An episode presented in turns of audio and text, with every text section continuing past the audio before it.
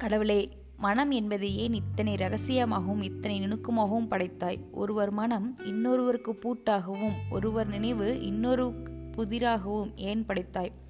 உங்களுக்கு என்ன வந்தது? அடுத்தவர்கள் மனவேதனையை புரிந்து கொள்ள தெரியாமல் உதாசீனம் செய்வதும் வெறுப்பதும் தான் இலக்கிய குணம் என்று நீங்கள் நினைத்தீர்களோ என்னவோ? துளசி அறையிலிருந்து வெளியேறிச் சென்ற பின்பு நீண்ட நேரம் இந்த கேள்வி சுகுணனின் செவிகளிலும் மனதிலும் ஒழித்துக்கொண்டே இருந்தது. இவளை நான் மறக்க வேண்டும் அல்லது இவள் என்னை மறக்க வேண்டும். இந்த பாழாய்ப்போன மனித வாழ்க்கையில் சில உணர்ச்சிகளின் ஏமாற்றமாலோ ஏமாற்றப்பட்டாலோ அந்த உணர்வையும் அதில் அடைந்துவிட்ட ஏமாற்றத்தையும் மறப்பதற்கு வேறு மாற்றுணர்வே கிடைப்பதில்லை. அதில் காதலும் ஒன்று போலும் என்று இப்படி அவன் எண்ணிக்கொண்டிருந்த போது ஃபோர்மேன் நம்மாழ்வார் நாயுடு இன்னும் சில அச்சகத்து ஊழியர்களோடு வந்து எதிரே நின்றார். எதையோ வேண்டி ஏதோ ஒன்றை எதிர்பார்த்து வருகிற நிலையில் இப்போது அவர்கள் வந்து நிற்பதாக தோன்றியது சுகுணனுக்கு சில சமயங்களில் ஏதாவது ஒரு கூட்டத்திற்கு தலைமை வைக்க வேண்டுமென்றோ சொற்பொழிவு செய்ய வேண்டுமென்றோ கேட்க வருவர்கள் இப்படிப்பட்ட தயக்கத்தோடு தான் வருவது வழக்கம். சுகுணன் நாயுடின் முகத்தை பார்த்தான். பேச வந்ததைப் போலவோ பேசலாமே என்று எழுதி நிற்பவரின் சொல்லை வரவேற்பது போன்ற புன்முறுல் ஒன்று அவன் இதழ்களில் மலர்ந்தது. குழந்தை புறப்பட்டு போயிடுச்சுங்களா? என்று துளசியை பற்றி விசாரித்தார் நாயுடு. இந்த கேள்வியை பெரிதாக லட்சியப்படுத்தி பதிலும் சொல்ல விரும்பாமல் ஒரேடியாக அலட்சியப்படுத்தி பதில் சொல்லாமல் இருக்கவும் விரும்பாமல் பக்கத்து அறைக்கு போயிருக்கிறாள் என்று சொல்வது போல் காலை மலர் சர்மாவின் அரை பக்கமாக கையை சுட்டி காண்பித்தான் அவன் நாயுடு. நாயுடு அதோடு விடவில்லை. மேலும் கேட்டார் குழந்தை மறுபடி இங்கே வருவாங்களா? வரவேண்டிய அவசியமோ காரியமோ ஒன்றுமில்லை. ஆனால் வந்தாலும் வரலாம். சிறிது நேர தயக்கத்திற்கும் மௌனத்திற்கு பிறகு நாயுடு மீண்டும் மெல்ல பேச்சை தொடங்கினார். உங்கள் கிட்டதான ஒரு காரியமா வந்தோம் சார். சொல்லுங்க என்ன காரியம்? குழந்தைக்கும் மாப்பிள்ளைக்கும் வர ஞாயிற்றுக்கிழமை சாயங்காலம் நாங்கள் ப்ரெஸ் ஒர்க்கர்ஸ் எல்லாம் உட்லாண்ட்லே ஒரு விருந்து கொடுக்கலாம்னு எண்ணியிருக்கோம். ரொம்ப சரி செய்ய வேண்டியதுதான். அதுக்கு அதுக்கு நீங்கள் தான் தகலமே வகிக்கணும். இந்த ஒரே வாக்கியத்தை இந்த ஒரே வேண்டுகோளை நாயுடுவோடு கூட வந்திருந்த எல்லோருமே சேர்ந்து கோரஸ் பாடுவது போல் ஒன்றாக சொல்லி வேண்டினார்கள். மறுபடியும் மறுபடியும் தான் விலக விரும்பிய வழிக்கே தன்னை இழுத்துக்கொண்டு போக வருகிற மனிதர்களையும் நிகழ்ச்சிகளையும் அந்தரமாக சபித்தவாறே அந்த வெறுப்பின் காரணமாக ஒன்றும் பதில் சொல்ல தோன்றாமல் மலைத்து போய் மௌனமான துயரம் உள்ளே விதும்ப அது வெளியே தெரிந்து விடாமல் மறைக்க முயன்றபடி அவர்கள் முகத்தை ஒவ்வொன்றாக ஏறிட்டு பார்க்கலானான் சுகுணன் அந்த காரியாலய அச்சகத்தின் கம்போசிங் அச்சுக்கோத்தல் ப்ராசஸ் பிளாங்குகள் தயாரித்தல் பைண்டிங் ஆகிய எல்லா பிரிவுகளின் முதன்மை பணியாளர்களாக இருந்த எல்லா ஃபோர்மேனும் நம்மாழ்வார் நாயுடுவோடு இதற்காக அவனை அழைக்க வந்திருந்த வந்திருக்கிறார்கள். வெளிப்படையான அறிகுறிகளோ பழக்க வழக்கங்களோ இல்லாமல் இருவர் மனதளவில் மலர்ந்த காதல் கருகினால் அந்த வாட்டமும் ஏமாற்றமும் கூட இந்த உலகத்துக்கு தெரிவதில்லை. வெறும் கா கதாசிரியனாகவும் கலகலப்பாக பழகக்கூடிய நவநாகரிக பெண்களின் கூட்டத்திலிருந்து ஒரு வெறும் ரகசியாகவும் அவனும் அவளும் பழகினது போல் பாவித்து கொண்டு அல்லவா அவளுடைய திருமண பாராட்டு விருந்திற்கு அவனையே தலைமை தாங்க அழைக்கிறார்கள். கடவுளே மனம் என்பதை ஏன் இத்தனை ரகசியமாக படைத்தாய்? ஒவ்வொரு மனிதனின் மனதிலும் ஒரு பெரிய பூட்டு தொங்குகிறது. ஆனால் அந்த கடினமான பூட்டை திறந்து பார்க்கும் சாவி வேறு எங்கோ இருக்கிறது. பூட்டி பூட்டை கொண்டிருப்பவர் ஒரு புறமும் திறவுகோலையுடையவர் ஒரு புறமுமாக பிரிவதும் விலகுவதும் வாழ்க்கை விதியில் இயல்பாக இருக்கலாம். ஆனால் அந்த பூட்டிய மனதை மற்றவர்கள் உடைத்து பார்க்க வருவதுதான் வேதனையான காரியம் என்பதை சுகுணன் அந்த வேளையில் மிக நன்றாக உணர்ந்தான். திருமண விருந்துதானே இது? விருந்திற்கு தலைமை தாங்க கூட ஒருவர் அவசியம்தானா நாயுடு? என்று அவன் கேட்டதை அடக்கத்தினாலும் வினயத்தினாலும் அவனிடமிருந்து வெளிவந்த வார்த்தைகளாக அவர்கள் எடுத்துக்கொண்டு மேலும் அவனது சம்மதத்தை எதிர்பார்த்து வற்புறுத்தி தயங்கி நின்றார்களே ஒழிய உள்ளே அவன் மடும் படும் பாற்று வேதனையை அவர்களால் உணர முடியவில்லை. விருந்து முடிந்ததும் மாலை போடுவதும் மாலை போட்டு முடிந்ததும் நவநீராக பூச்சூடலாகிய வார்த்தை மலர்களை சொற்பொழிவுகளாக தொடுத்து பேசவும் தவிர்க்க முடியாதது என்பதை அவன் அறிவான். ஆயினும் தனக்கு வேண்டிய வேதனை தரக்கூடிய அந்த வாய்ப்பை தட்டி கழிக்க முயலும் முயற்சியினாலேயே அவன் அப்படி பேசினான். அவர்களோ விடவில்லை. கடைசியாக இன்னொரு சாக்கை சொல்லி தப்பிக்க முயன்றான் அவன். இந்த மாதிரி விருந்துக்கும் திருமண வாழ்த்துக்கும் வேறு யாராவது வயதானவர்கள் தலைமை வகித்தால் நன்றாயிருக்குமே. நீங்கள் காலைமலை ஆசிரியர் சர்மாவையே டைம்ஸ் நாயரையோ கூப்பிட்டால் என்ன? அது எப்படிங்க நாங்கள் உங்களைத்தான் கூப்பிடுறோம். நீங்களே வந்தால் தான் நல்லா இருக்கும் சம்மதிப்பதை தவிர வேறு வழியில்லாத நிலையில் இருந்த சுகுணன் இதற்கு மேல் பிடிவாதமாக அதிலிருந்து தப்பிக்க கோழைத்தனத்தை அவன் செய்யவில்லை. திருமண விருந்துக்கு தலைமை வகிப்பதாக ஒப்புக்கொண்டான். அவர்களை அனுப்பினான். அவர்கள் புறப்பட்டு போன சிறிது நேரத்திற்கெல்லாம் காரியாலயத்தில் பார்க்க வேண்டியவர்களை பார்த்துவிட்டு மறுபடி அவன் அறைக்கு வந்தாள் துளசி. வந்தவள் ஆர்வத்தோடு அவளிடம் ஒன்று வேண்டினாள். உங்கள் தொடர்கலையின் அடுத்த வார பகுதி கையெழுத்து பிரதியாயிருந்தாலும் அச்சான ஃபார்மா இருந்தாலும் உடனே எனக்கு படிக்க வேண்டும். வெளிவர வேண்டிய பாரம் அச்சாகிவிட்டது. ஆனால் அச்சான் பாரம் இங்கு எடுத்து வைக்கவில்லை. அதற்கும் அடுத்த வாரத்து கதை பகுதியை நானே இன்னும் எழுதவில்லை. இதென்ன? இப்போது இந்த டீ டிராவ டவராவை கொண்டு வந்து வைத்தார்கள். குடிக்கவே இல்லையா? மறந்து விட்டதா என்று அவள் மேஜை மேல் கவனிக்கப்படல் மாறி போயிருந்த தேநீரை காண்பித்து கேட்டாள் துளசி. மறந்திருக்கும். அதனால் என்ன இப்போது? என்ற அலட்சியமாக அந்த டவரா டம்ளரை எடுத்து ஜன்னல் வழியே ஏதோ ஒரு வெறுப்போடு அதிலிருந்து தேநீரை வெளியே ஊற்றினான் சுகுணன். அவனுடைய அந்த செயலை பார்த்து கொண்டிருந்த அவள் கேட்டாள் கேன்டீன் பக்கமாக போய் பையனை சூடாக வேறு தேநீர் கொண்டு வர சொல்லட்டுமா? எனக்கு வேண்டியதில்லை. ஒருவேளை உனக்கு தேவையானால் சூடாக வரவழைத்து கொள்ளலாம். இப்போது எனக்கு தேவை தேநீர் அல்ல. உங்கள் தொடர்கதையின் வெளிவரப்போகும் பகுதிதான் வேண்டும். ஃபோர்மேனிடம் கீழ் தருவார். முன்பெல்லாம் அச்சான முதல் ஃபாரத்தை அவளுக்காக அவன் எடுத்து வைத்து கொண்டிருப்பது வழக்கம். இன்று அப்படி செய்யவில்லை. அவளே விரைந்து போய் ஃபோர்மேனிடம் வாங்கி வந்தாள். அப்போது மாலை மணி ஐந்திருக்கும்.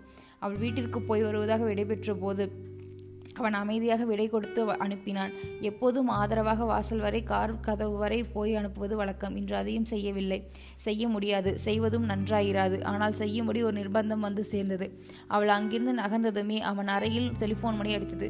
துளசி இருந்தால் சீக்கிரம் வீட்டுக்கு வரச் சொல்லுங்கள். அவள் கணவர் ஏதோ சினிமாவுக்கு முதல் ஆட்டம் டிக்கெட்டை வாங்கி வைத்து கொண்டிரு காத்திருக்கிறார் என்று அவள் தந்தை நாகசாமி ஃபோன் செய்தார். சுகுணன் உடனே காரியாலய முகப்பு வரை விரைந்து போய் அங்கே காரில் புறப்பட தயாராயிருந்த துளசியிடம் கையை காண்பித்து காரை நிறுத்தி அதை அப்படியே தெரிவித்தான். கணவன் சினிமா டிக்கெட்டோடு வீட்டில் காத்திருப்பதாக அவன் வந்து தெரிவித்ததை கேட்டு ஒன்றும் தோன்றாமல் இரண்டு கணம் ஸ்டியரிங்கில் கை வைத்தபடியே இருந்தாள் அவள். பிறகு கீழே இறங்கி ஒரு கணம் நின்றாள். சுகுணனோ தகவலை தெரிவித்து கடமை முடிந்து விட்டது போல் விரைந்து உள்ளே திரும்பி விட்டான். சந்திக்காமல் இருக்க சில நாட்களை விட இன்று சந்தித்த பின்பே இருவருக்கும் இடையே அதிக தொலைவும் பிரிவும் பிறந்து விட்டது போன்ற உணர்வுடன் இருவரும் பிரிந்தனர். கார் திரும்பிய போது உள்ளே வேகமாக விரையும் அவன் உருவை அவள் ஒரு வினாடி பார்த்தாள். கண்களில் நீர் பணிந்தது. ஓர் இயந்திரம் போல் அவள் கால் இயங்கி வேக விசையை மெல்ல அழுத்தியது. கார் நகர அவளும் சென்றாள். ஐந்தரை மணி அளவில் சுகுணனும் காரியாலயத்திலிருந்து திருவள்ளிக்கேணியில் அறைக்கு புறப்பட்டு விட்டான். முதல் நாளிரவு ரயிலில் உற்சாகம் விழித்து பயணம் செய்ததனால் மிகவும் சோர்வாக இருந்தது. மனதும் சோர்வுகளும் உடலின் சோர்வுகளுமாக இரண்டும் சேர்ந்து அவனை வாட்டின. ஒவ்வொரு நாளும் அலுவலகம் முடிந்து மாலையிலோ இரவிலோ அறைக்கு திரும்பியதும் இரண்டாவதாக ஒரு முறை குளிப்பது அவன் வழக்கம். கடும் கோடைக்காலமாக இருந்து வெப்பம் அதிகமாக வாட்டினாலோ நடுப்பகல் இடைவேளையின் போது கூட குளிப்பதற்காகவே அறைக்கு வந்து திரும்புவதும் உண்டு. உடம்பில் வெம்பையோ வேர்வையோ கசகசப்பை போக்கி நறுமணம் கமலும் ஈரச்சந்தனத்தைப் போல் குளிர குளிர வைத்துக் கொள்வது அவனுக்கு மிக விருப்பமான காரியம். அன்றோ குளிக்க வேண்டும் என்று நினைப்பது கூட சோர்வாயிருந்தது. பல்லாயிரம் தேள்கள் ஒரே சமயத்தில் கொட்டுவது போல் மனதில் ஏதோ ஒரு நுட்பமான வழி இசைவெடுத்துக் கொண்டிருந்தது. ஆனாலும் வழக்கம் படுத்தி கொண்டு விட்ட நல்லொழுக்கங்களின் மேல் அவனுக்கு இருந்த பிடிவாதத்தின் காரணமாக அறைக்கு வந்ததும் முதல் வேலையாக குளித்துவிட்டு வந்தான். அதிக வசதிகள் இல்லாத அந்த சிறிய அறையை தூய்மையாகவும் வைத்துக் கொள்வதில் சுகுணனுக்கு பிரியம் அதிகம். ஊதுவத்தி குழலின் மீது இருந்த கடைசி ஊதுவத்தையும் கொளுத்திவிட்டு பா பாயை விரித்து கீழே அமர்ந்து சொந்தமாக வந்திருந்த சில கடிதங்களுக்கு பதில் எழுதலானான். பிஇயின் மாநாட்டிற்கு டெல்லி வருமாறு கடிதம் போட்டிருந்த நண்பன் தவமணிக்கும் அகில இந்திய உழைக்கும் பா பத்திரிகையாளர் ஃபெடரேஷனுக்காக கல்காவத்தா கல்கத்தாவிலிருந்து கோஷ் எழுதியிருந்த கடிதத்துக்கும் பதில் எழுதி முடித்த பிறகு ஓய்விருக்கும் போது கிராமத்துக்கு வந்து தன்னோடு சில நாட்கள் தங்கிவிட்டு போக வேண்டும் என்று எழுதியிருந்த சகோதரிக்கும் அது மறுமொழி வரைந்தான். அடுத்த வார பூம்பொழில் இலக்கிய மேடை கேள்வி பதில் பகுதிக்கு வந்திருந்த கேள்வி கடிதம் கடிதங்களை ஒன்றாக அடுக்கி கட்டி எடுத்து வைத்திருப்பது ஞாபகம் வந்தது. அவற்றை எடுத்து சிலவற்றிற்கு பதில் எழுதினான். மனம் தனிமையாக எல்லாவற்றிற்கும் விடுபட்டு தளர்ந்தது போல் உணரும் வேலையை நிறைய கடிதங்களை எழுதி முடித்தது போல் தோன்றும். மிகவும் குறுகலான பெரிய தெரு என்று சிறிய வீதியில் இரவு மனிதர்களும் கவிந்து உலாவத் தொடங்கிவிட்டனர். நாலு வீடு தள்ளி இருந்த மெஸ்ஸிற்கு போய் இரவு உணவை முடித்துக்கொண்டு அவன் அறைக்கு திரும்பினான். அறைக்குள் வசதிக்கும் பஞ்சமா பஞ்சமானாலும் காற்று பஞ்சமில்லை. படுக்கையில் புரண்டபடி நீண்ட நேரம் எதையதையோ தொடர்புடன் தொடர்பின்றி சிந்தித்து கொண்டிருந்து விட்டு அயர்ந்து உறங்கி போனான் சூனன். மறுநாளும் அதற்கடுத்த நாளும் பத்திரிகை வேலையில் மூழ்கினான் அவன். நடுவில் படங்கள் சரியாக விழாததனால் திருமண புகைப்படங்கள் எதையும் போட வேண்டாம் என்று துளசியே அபிப்பிராயம் படுவதால் அப்படியே விட்டுவிடுவது நல்லது என்று பத்திரிகை அதிபர் நாகசாமி அவனுக்கு ஃபோன் செய்து தெரிவித்தார். அவளுடைய திருமண படத்தை முதல் பக்கத்தில் பார்ட்டர் கட்டி போடவென்று அவர் தனக்கு கட்டளையிட்ட போது கடமையை ஏற்றி எப்படி அதை வரவே அதே போல் இப்போதும் புகைப்படத்தை போட வேண்டாம் என்று இந்த செய்தியையும் கடமையுணர்வோடு கேட்டுக்கொண்டான் அவன் ஆனால் இதெல்லாம் துளசி தனது மதன் வேதியை தவிர்ப்பதற்காக செய்யும் காரியங்கள் என்பது அவனுக்கே புரிந்துதான் இருந்தது. அவள் அலுவலகத்தில் தனக்கு முன்பே படத்தை கிழித்தெறிந்த போதும் வேறு நல்ல படம் தருவதாக ஃபோர்மேன் நாயுடுவிடம் போய் கூறிய போதும் இது இப்படித்தான் நடக்கும் என்று அவன் அனுமானம் செய்திருந்தான். கடைசியில் அது அப்படியே நடந்தது.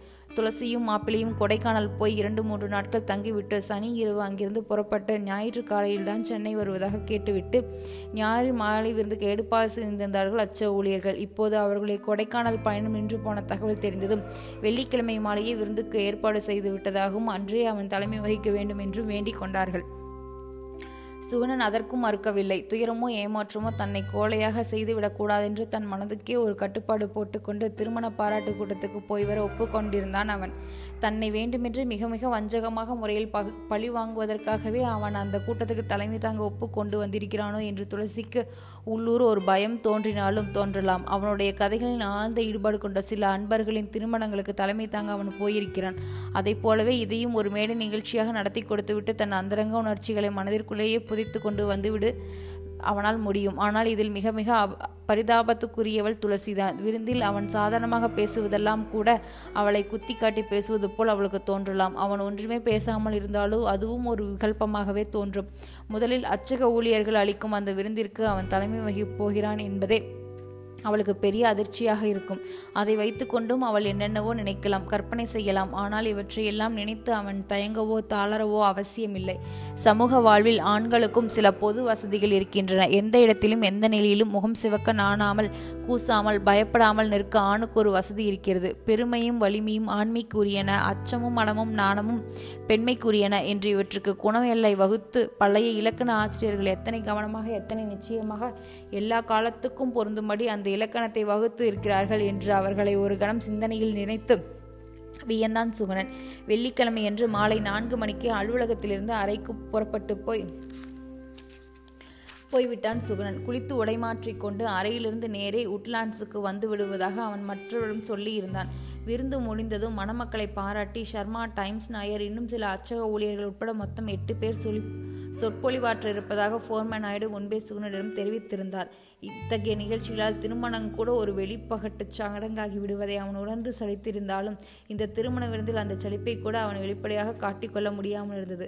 ஆறு மணிக்கு ஒரு டாக்ஸியில் போய் உட்லான்ஸில் இறங்கி விருந்து நடக்கும் பகுதிக்குள் நுழைந்தபோது துளசியும் அவள் கணவனும் உட்பட எல்லோருமே வந்து கூடியிருந்தார்கள். துளசியோடும் அவள் கணவரோடும் நாயுடுவும் ஷர்வாவும் ஃபோர்மேன் நாயுடுவும் அருகில் அமர்ந்து ஏதோ சிரிப்பு கலகலக்கு பேசிக் கொண்டிருந்தாள். சுகுணன் அருகில் வந்ததும் அவனை மரியாதை செய்து வரவேற்கும் பாவனில் துளசி எழுந்து நின்றாள்.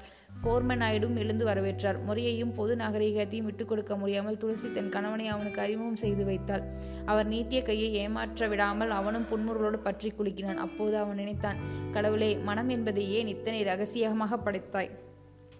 எல்லோரும் இருக்கைகளில் அமர்ந்த பின் சில வினாடிகள் வரை ஒருவருக்கொருவர் பேசிக்கொள்ளவில்லை. சார் நான் தமிழில் நம்ம துளசியோட ஒரே ஃபேவரட் ஆசிரியர் என்று எதையாவது பேச வேண்டும் என்பதற்காக சொல்வது போல் குறுக்கிட்டு கூறினார் சர்மா மனதின் சத்திய ஆழத்திலிருந்து பிறக்காமல் வெறும் நாக்கு நொடியிலிருந்து உதிர்ந்த அந்த போலி புகழ் வார்த்தைகள் சுனியின் செவிகளில் அபஸ்வரமாக ஒழித்தன துளசியின் ஃபேவரட் ஆசிரியன் அவன் அவன்தான் என்பது உண்மையாயினும் ஷர்மா அதை வெளியிட்ட விதம் அந்த சூழ்நிலையில் போலியாக ஒழித்தது விருந்துக்காக வரிசை வரிசையாக நாற்காலிகள் போடப்பட்டு அவர்கள் அமர்ந்திருந்த திறந்த வெள் புல்வெளியிலிருந்து மேலே தெரிந்த வானத்தில் அப்போது மினுக் மினுக் தொடங்கிவிட்ட ஏதோ ஒரு நட்சத்திரத்தை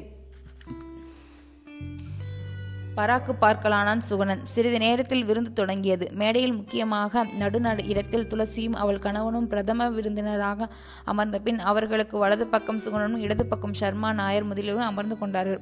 அச்சக ஊழியர்கள் உழைக்கும் பத்திரிகையாளர்கள் யார் எந்த விருந்தோ கூட்டமோ நடத்தினும் அதற்கு பத்திரிகை அதிபர் நாகசாமி சில காரணங்களால் வருவது வழக்கமில்லை என்பது நன்றாக தெரிந்தும். அப்பா வரலையாமா என்று துளசியிடம் சம்பிரதாயமாக ஒரு கேள்வி கேட்டு வைத்தார் சர்மா வரவில்லை என்பதற்கு அடையாளமாக தலையசைத்தாள் துளசி.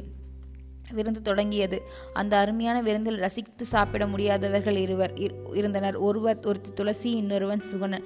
திட்டமிடாமல் சேர்ந்த இயற்கையாக துளசியின் வலது புறம் சுகுணனும் சுகுணனின் இடதுபுறம் துளசியுமாக அமர்ந்திருந்ததால் ஒருவர் நிலையை மற்றொருவர் நன்றாக உணர முடிந்தது. அவளுடைய கூந்தலின் மல்லிகை அவன் அருகே மணந்தது. அவளுடைய சரீரத்தின் இங்கிதமான நளின நறுமணங்கள் அவனுக்கு மிக அருகே கிளர்ந்தன. அவளுடைய கைகள் வளையல்கள் அவனுக்கு மிக அருகே ஒலித்தன. வெண்ணெய் திரண்டார் போன்று அவளது அந்த பளிங்கும் முழங்கை அவனுக்கு மிக அருகே இணங்கியது. ஆயினும் அவன் எங்கோ கண்கெட்டிய வான மூலை மூலையில் மின்னிய ஒரு நட்சத்திரத்தை பார்த்து கொண்டிருந்தான். அந்த வேளையில் துளசியின் வீணைக்குள் ஒழித்தது என்னது? என்றுமே சாப்பிடாமல் எங்கோ பராக் பார்க்கிறீர்கள். வர வர ருசியே போய்விட்டது என்று ஏதோ நகைச்சுவையாக பதில் சொல்வது போல் அவன் கூறிய வார்த்தைகள் அவளை சிந்திக்க வைத்திருக்க வேண்டும். அந்த வார்த்தைகளின் அடியுண்டு விழுந்த அவள் இரண்டு வினாடி மௌனத்திற்கு பின் பதில் சொன்னாள்.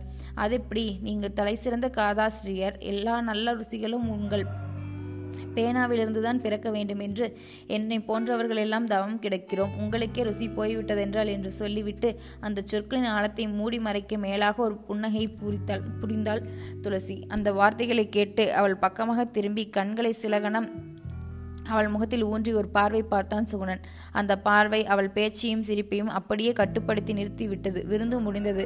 ஃபோர்மேன் இரண்டு பெரிய ரோஜாப்பூ மாலைகளை அவன் கையில் கொடுத்து வந்து கொடுத்தார். அந்த மாலையில் ஒன்றை துளசியின் கைகளிலும் மற்றொன்றை மாப்பிளையின் கைகளிலும் கொடுத்து அவர்களை ஒருவருக்கொருவர் மாறி மாற்றிக் கொள்ளும்படி செய்தான் சூரன். துளசியின் மெல்லிய விரல்கள் அந்த மாலையை தன் கையிலிருந்து வாங்க நடுங்குவதை அவன் கவனித்தான். அதன் அதை தன் கைகளிலிருந்து வாங்கும் போது அவள் கழுத்தும் தோள்களும் தலையும் ஏன் அப்படி குலைந்து குனிந்து தயங்கின? அவளையும் அறியாமல் அவனிடமிருந்து அந்த மாலையை தன் கழுத்திலேயே ஏற்றுக்கொள்ள அவள் சரீரம் இயற்கையாக குலைகிறதா? சில பூக்கள் தென்றல் உராய்ந்தும் மலருதுண்டாமே. இன்னும் சில பூக்கள் கைகள் பட்டாலே மலருவதுண்டாமே பாழும் கடவுளே மனம் என்பதை ஏன் தான் இத்தனை ரகசியமாகவும் இத்தனை நுணுக்கமாகவும் படைத்தாய். ஒருவர் மனம் இன்னொருவருக்கு பூட்டாகவும் ஒருவர் நினைவு இன்னொருவருக்கு புதிராகவும் ஏன் படைத்தாய்? மாலை மாற்றிய கைகளோடு முகத்தில் இருந்த சிரிப்பு பூச்சை மேலாக பிரித்தெடுத்துவிட்டு அடியிலிருந்த அசல் சோகத்தை மட்டுமே காண முடிந்தார் போன்ற முகத்தோடு துளசி பதறி நிற்கையில் நான் ஆ வந்து உன் திருமணத்தில் கலந்து கொள்ளவில்லை என்று குறை இனிமேல் உனக்கு இருக்காதே துளசி என்று சர்வசாதாரணமாக நகைச்சுவையோடு கேட்பது போல் அவளை ஒரு கேள்வி கேட்டான் சுகுணன். அதை எல்லோரும் ஆப்பிளையும் கூட சிரித்து கைதட்டி வரவேற்றார்கள். துளசியின் முகத்திலோ அந்த கேள்வியை அவன் கேட்டபோது ஏற்கனவே இந்த பூச்சு சிரிப்பும் மறைந்து விட்டது. அந்த முகத்தில் இருந்த பொதுவான மகிழ்ச்சியையும் துடைத்தெறிந்து விட்டது அவனுடைய அந்த கேள்வி. மேடைகளில் பேசி பேசி பழகிய அனுபவம் துணிவும் அவனை அந்த திருமண விருந்து கூடத்தில் நன்றாக நாடகமாட வைத்தன. திடீரென்று தன்னை எல்லோரிலும் மிக மிக மூத்தவனாக்கி கொண்டு மங்களம் என மனைமாட்சி மற்றதன் நன்கலம் நன்மக்கட்பேறு என்று குரல் கூறுகிறது. குடும்பம் ஆரம்பமாவது இருவர் அன்பில். அலர்வது மூன்றாவது அன்பை படைப்பதற்காக. இவ்வாறு படிப்படியாக அன்பை வளர்க்கும் ஒரு பண்பையே நமது பாரத நாட்டு இல்லற வாழ்வு. இந்த இருவர் அன்பில் ஒரு தியாகமாக புது திருப்பத்தை உண்டாக்குவது மக்கட்பேறு குழந்தைகள் பிறக்கும் முன் கணவன் மனைவி மேலும் கனவி மனைவி கணவன் மேலும் மாற்றி மாற்றி அன்பை செலுத்திருக்க முடியும். இந்த காதல் ஓரளவு சுயநலமானது தங்களை பற்றியது. இந்த அன்பை குழந்தைகள் பிறந்த பிறகு சமூக நலமான பொது அன்பாக மாற முடியும். குடும்ப வாழ்வின் தத்துவமே வீட்டளவில் ஒரு அன்பை வளர்த்து அந்த அன்பை நாட்டளவில் ஒரு சமூக சொத்தாக்குவதில் தான் இருக்கிறது. அத்தகைய சீரிய குடும்ப வாழ்வு நாம் இன்று பாராட்டும் இந்த மண்ண மக்களுக்கு கிடைக்க வேண்டும் என்று மனமாற விரும்புவதை விட வேறெந்த பெரிய வாழ்த்துக்களையும் இவர்களுக்கு நாம் தந்துவிட முடியாது. அடுத்த நமது நிறுவனத்தைச் சேர்ந்த காலை மத நாளிதழ் ஆசிரியர் சர்மா அவர்கள் சில வார்த்தைகள் பேசி மணமக்களை வாழ்த்துவார் என்று உற்சாகமாக தலைமையுறி கூறிவிட்டு இடத்தில் அமர்ந்தான் சுகுணன் அமர்ந்தவன் துளசியின் பக்கமாக திரும்பிய போது அவள் கண்களில் நீர் சுரந்திருப்பதை கண்டான். ஆயினும் அதை காணாதது போல் இருந்து விடுவதை தவிர அப்போது அவனால் செய்ய முடிந்தது வேறொன்றும் இல்லை அவள் மனம் புண்பட வேண்டும் என்று அவன் எதையும் பேசவில்லை. அவன் பேசிய எதையாவது அவள் தன்னை குத்தி காட்டுவதாக எடுத்துக்கொண்டிருந்தால் அதற்கு அவன் என்ன செய்ய முடியும்? எனவே அவன் துளசியின் பக்கம் பார்ப்பதை தவிர்த்து பேசத் தொடங்கி இந்த சர்மாவின் பக்கம் தன் கவனத்தை செலுத்தினான். சர்மா நகைச்சுவை துணுக்குகளை பொழிந்து கூட்டத்தில் இருந்தவர்களை சிரிப்பில் அழுத்தி கொண்டிருந்தார். சர்மாவுக்கு ஒரு பலசரக்கு ஞானம் சங்கீதம் சமையல் சாப்பாடு சினிமா டென்னிஸ் பரதநாட்டியம் எல்லாவற்றிலும் வகைக்கு கொஞ்சம் ஞானம் உண்டு. கடைசி பட்சமாக பத்திரிகை தொழிலும் கொஞ்சம் தெரியும் கொஞ்சம்தான். அவர் பேசில் உள்ள ஹசியங்கள் சிரிப்பதை விட பேச முடியாமலோ பேச சரியான வார்த்தை வராமலோ மேடையில் அவர் தவிப்பதையும் தடுமாறுவதையும் பார்த்தே கூட்டத்தில் அலையலையாக சிரிப்பு பொங்கும். சென்னையில் பெரும்பாலான புத்தக வெளியீட்டு விழாக்கள் சங்கீத சபாக்களின் கச்சேரிகள் நாடகங்களின் அரங்கேற்றங்கள் இலக்கிய கூட்டங்கள் ஆகியவற்றில் நிரந்தரமாக அவருக்கு ஒரு இடம் உண்டு. அதாவது நன்றி கூறுவது. ஒரு கூட்டத்திற்கு சர்மா போயிருந்தால் அந்த கூட்ட முடிவில் நன்றி கூறும் பொறுப்பு அவருடையது தான் இருக்க. வந்து சேரும். இதனால் பொது இடங்களில் அவரை பற்றி குறிப்பிடும் போதே பேசும்போதோ காலைமலர் ஆசிரியர் சர்மா என்று சொல்லாமல் யார் நம்ம நன்றி சர்மாவையா சொல்கிறீர்கள் என்று குறிப்பிடுகிற அளவு அவருடைய நன்றி புகழ் பரவியிருந்தது. அவருடைய பேச்சிலோ நன்றியிலோ ஒரு சிறப்பு அல்லது சிறப்பின்மை நீங்கள் எப்படி வைத்துக் கொள்கிறீர்களோ அப்படி. என்னவென்றால் பேசத் தொடங்கிவிட்ட பேச்சையோ கூற தொடங்கிவிட்ட நன்றியையோ எந்த இடத்தில் எவ்வளவு நேரத்தில் எப்படி முடிப்பது என்று தெரியாமல் அவர் தவிர்த்து தடுமாறுவதுதான். முடிப்பது போல் வருவார் முடிக்க தெரியாமல் வேறு விஷயத்துக்கு தாவி மறுபடி அங்கிருந்து இக்கதைக்கு வர தெரியாமல் விழித்து கொண்டு நிற்பார். இப்படி இவரை மேடையில் நிறுத்தி இவர் காமெடியன் மாதிரி தவித்து திருதிருவன விழிப்பதை வேடிக்கை பார்ப்பதற்காகவே இவரை பல கூட்டங்களில் பேச அல்லது நன்றி கூற அழைக்கிறார்கள். என்று கூட சூனன் சில சம சமயங்களில் வேடிக்கையாக நினைத்திருக்கிறான். ஆனால் அப்படியும் வேடிக்கையாக நினைத்து விட முடியாது. நன்றி சர்மாவுக்கு மயிலாப்பூர் மாம்பழம் அடையாறு ஸ்னாப்களிலேயே நல்ல செல்வாக்கு உண்டு அந்த செல்வாக்குக்கு பாய்ந்துதான் காலைமல் ஆசிரியர் அவரை வைத்திருந்தார் நாகசாமி. லட்சிய துடிப்புள்ள புதிய தலைமுறை இளவட்டம் என்ற முறையில் சுகுணனிடம் சர்மாவுக்கு கொஞ்சம் பயம் உண்டு. அவனை எதிர்க்கவோ அவனின் முரண்படவோ அவர் ஒருபோதும் புனிய மாட்டார். மணமக்களை வாழ்த்திய சர்மா அன்று நிறைய நேரம் பேசினார். அவருக்கு பின் இன்னும் ஐந்தாறு பேர் பேசினார்கள். இறுதியில் ஃபோர்மேன் நாயுடுவை நன்றி கூற அழைப்பதற்கு முன். இன்று நன்றி கூறும் சான்ஸ் நமது சர்மா சாருக்கு இல்லை. இல்லை சர்மா சார் தயவு செய்து என்னை மன்னித்துவிட வேண்டும். இப்போது நாயுடு நன்றி கூறுவார் என்று சூரன் அறிவித்த போது கூட்டத்தில் அலையலையாக சிரிப்பு எழுந்தது. சர்மா கூட விழுந்து விழுந்து சிரித்தார். ஒருத்தி முகத்தில் மட்டும் ஈயாடவில்லை. அவள்தான் துளசி. மனங்களின் ரகசிய வேதனையை புறக்கண்களால் காண முடியாது. இந்த உலகில் அப்பாவின் ஆயுடு எதை எதையோ நினைவுபடுத்தி நன்றி கூறிக்கொண்டிருந்தார் நான் இந்த கூட்டத்துக்கு நம்ம சுகுணன் ஐயாவை தலைமை தாங்க சொன்னதுக்கு ஒரு காரணம் உண்டு. துளசி அம்மாவுக்கு நம்ம சுகுணன் ஐயா கதை மேலே உசிறு. பத்திரிகை பைண்டாகி வெளிவர வரைக்கும் கூட அவங்களால பொறுத்திருக்க முடியாது. என்கிட்ட வந்து அச்சான ஃபாரத்தையே வாங்கிட்டு போய் தொடர்கடை படிச்சிடுவாங்க. சில சமயம் சார்கிட்டவே கையெழுத்து பிரதியை கேட்டு வாங்கி படிச்சிடும். கதைக்கு இன்னா படம் வருதுன்னு ஆர்டிஸ்டுங்க கிட்ட கிட்ட கூட போய் பார்த்துட்டு வந்துடும். அத்தனை ஆர்வம் அத்தனை ஆசை. மழைநீரின் கணம் தாங்காமல் தாழ்ந்து சாயும் பூச்செடி போல் சுகுணனின் தழை தாழ்ந்தது. இந்த வினாடியில் துளசியின் இதயத்தில் இரத்த கண்ணீர் வடியும் என்ன செய்வது? இந்த மாதிரி சந்தர்ப்பங்களில் வெளிநடிப்பு செய்ய ஒரு ஆண் மகனால் முடியும். அந்த நடிப்பைத்தான் சுகுணனும் இப்போது நயமாகவும் நாடகமாகவும் செய்து கொண்டிருந்தான். துளசியோ தவித்துக் கொண்டிருந்தாள். தன்னை பழி வாங்குவதற்காக சுகுணனே இப்படி ஒரு கூட்டத்திற்கு ஏற்பாடு செய்தோரோ என்று கூட அவள் கற்பனை ஓடலாம். சுருக்கமாக நாயுடு நன்றி கூறி முடித்து விட்டார் அச்சக ஊழியர்கள் பலர் மணமக்களுக்கு ஏதேதோ பரிசுகள் வழங்கினார்கள். அதில் பெரும்பாலான பரிசுகள் சூரனின் பாலைவனத்து பூக்கள் என்ற நாவலின் உயர்ந்த பரிசு பதிப்பாக இருந்தன. வீட்டுக்கு புறப்படும் முன் அவள் சுகுணனிடம் விடைபெற வந்தாள். வார்த்தைகளை பேச நாயிடாத நிலையில் வரு வருகிறேன் என்று பொம்மையைப் போல் தலையசித்தாள்.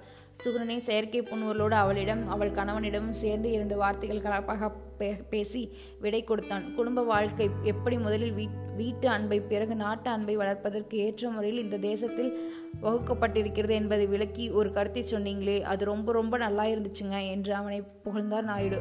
என்னையா அது திடீர்னு நன்றி கூறுகிற சான்ஸ் இன்று சர்மாவுக்கு இல்லைன்னு என்னை பிடிச்சு வம்பில இழுத்து விட்டுட்டி விட்டு என்று சர்மா அவன் அருகில் வந்து குழைந்தார்.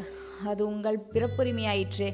அதனால் நீங்கள் கோபித்துக் கொள்வீர்களோ என்றுதான் அப்படி சொன்னேன் என்று கூறினான் சுகுணன். மறுபடியும் சுற்றியிருந்தவர்களே சிரிப்பு பொங்கியது இத்தகைய பாராட்டு கூட்டங்களில் எல்லாம் ஆரம்பத்திலும் முடிவிலும் இப்படி சொல்லி சில வெறு வெற்றி சிரிப்பலைகள் பொங்க நடுவே எங்கோ சிலர் மனம் புண்பட்டு அழுது புழுங்குவதுதான் பட்டினத்து நாகரிகம். மனிதனுடைய சத்தியத்துக்கும் மனோதர்மத்துக்கும் சாயம் பூசி ஏமாற்றி விடுகிற பொய் வண்ணங்களான இந்த சிரிப்பு என்கிற தரக்குறைவான மங்களமான வர்ணம் தான் இன்றைய நகரங்களில் பல பொது நிகழ்ச்சிகளின் பரவலாக பூசப்பட்டு விடுகிறது என்று நினைத்து உள்மனதில் தவித்தான் சுகுணன் துளசி அந்த கூட்டத்திலிருந்து போகும்போது கழுத்து வரை முட்ட முட்ட அளவேண்டிய துயரத்தோடு கனத்து போயிருந்தாள் என்று அவன் மனதுக்கு புரியும். ஒரு காலத்தில் அவள் இருந்த மனம் அது. இப்போது அவள் அங்கு இல்லை என்று சொல்லி தீர்த்துவிட முடியாது. இருப்பதாக பகிரங்கமாக சொல்லிக்கொள்ளவும் முடியாது. அது ஒரு நுணுக்கமான வேதனை.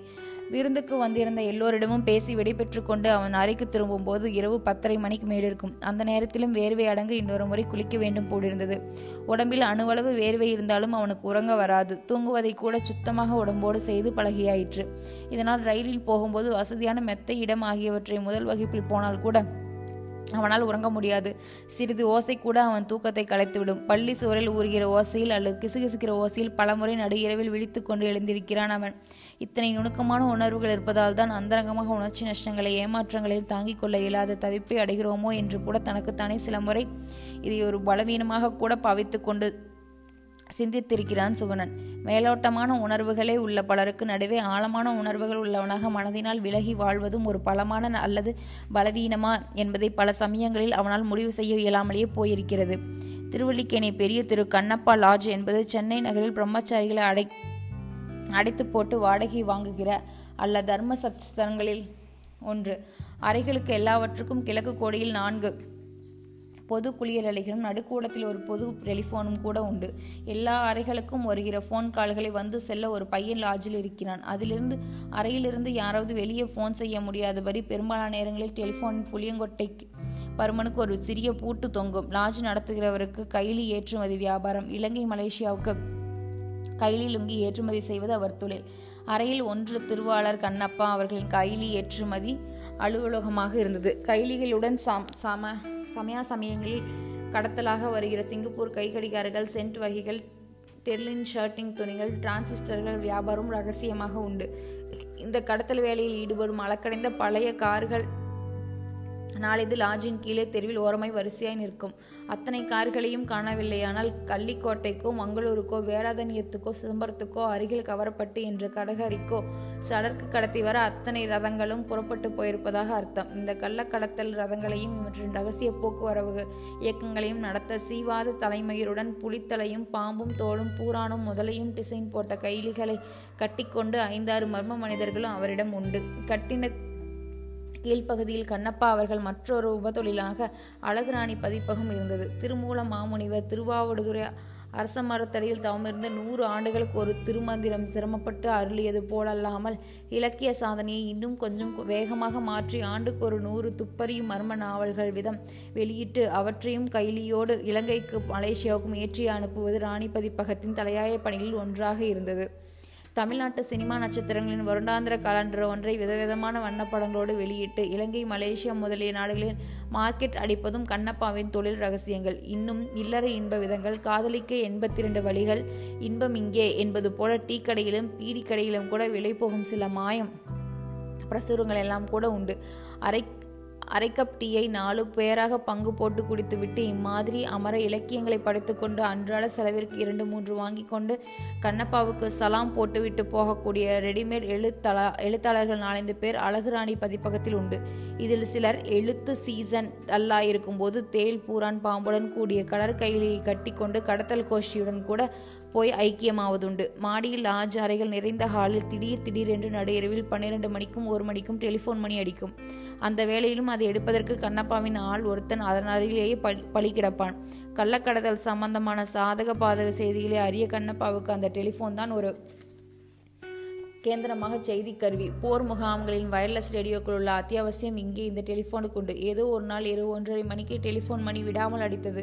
அதற்கு காவலாக பலி பலிக்கெடுக்க வேண்டிய கண்ணப்பாவினால் அன்று இரவில் இரண்டாவது ஆட்டம் படம் பார்க்க போய்விட்டதால் உறக்கம் தடைப்பட்ட சுகுணன் அறையிலிருந்து கூட்டத்துக்கு வந்து மணி அடிப்பதையாவது நிறுத்தலாம் என்கின்ற எண்ணத்தில் டெலிஃபோனை எடுத்தான்.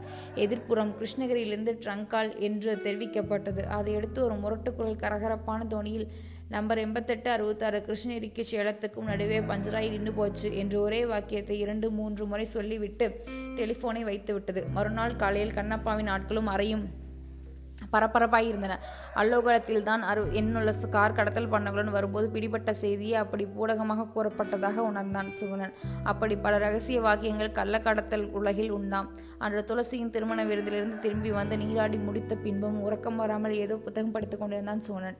அப்போது மணி பதினொன்றரை ஆகியிருந்தது. வெளியே வழக்கம் போல் டெலிஃபோன் மணி கிணுங்கிருந்தது சரிதான் கண்ணப்பாவின் கடத்தல் ரதங்களில் ஏதோ ஒன்று ஏதோ ஒரு வழியில் சிக்கிவிட்ட செய்தி வருகிறது என்று எண்ணியபடி சுகுணன் ஒரு கணம் தனக்குத்தானே சிரித்துக்கொண்டு புத்தகத்தை மேலே படிக்கத் தொடங்கினான்.